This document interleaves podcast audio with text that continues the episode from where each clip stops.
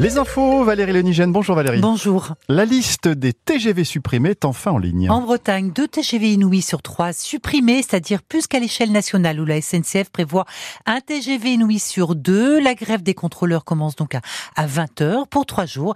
Le trafic TER n'est pas impacté.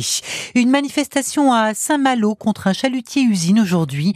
Près de 200 pêcheurs et militants écologistes qui euh, se sont rassemblés contre l'Anelies liena. C'est l'un des des plus grands chalutiers pélagiques au monde. Ils ont formé une chaîne humaine. Euh, des pêcheurs du Sud Finistère étaient présents et l'un d'entre eux expliquait avoir un quota de, de 100 kilos de maquereau par semaine, alors que ce chalutier peut empêcher 400 tonnes par jour, soit l'équivalent de 70 ans de quota pour ce pêcheur du Sud Finistère. Ce montre de la pêche est la propriété d'un armateur néerlandais. La compagnie des pêches de Saint-Malo a investi 15 millions d'euros à bord euh, pour une unité de production de surimi. Six élèves du de Châteauneuf-du-Fou dans le centre Finistère légèrement intoxiqués ce midi après le renversement de 20 centilitres de pétrole désaromatisé. Le SMUR est allé sur place, il a vérifié que tout allait bien et les six ados ont pu reprendre les cours dès le début d'après-midi. Vous avez peut-être été pris dans les bouchons cet après-midi dans les Côtes d'Armor, une opération escargot euh, de parents d'élèves et d'enseignants euh, qui sont désormais à Saint-Brieuc. Ils ont un rendez-vous à 17h30 devant la préfecture pour s'opposer à des fermetures de classes.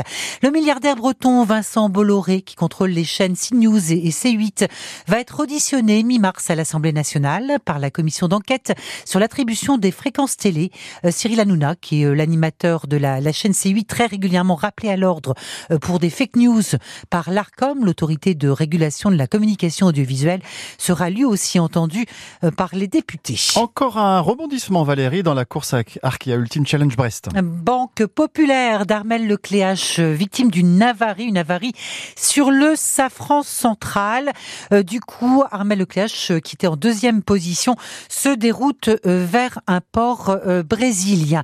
Charles Caudrelier en tête devrait passer l'équateur demain. Thomas Coville, troisième, remonte le long de, des côtes sud-américaines. Et pendant ce temps, eh bien, on a commencé le montage du village arrivé sur le quai Malbert à Brest. Si tout va bien, l'arrivée se dessine aux alentours du 24 euh, février. Donc le samedi 24 février, c'est pile poil juste au début euh, des vacances euh, scolaires.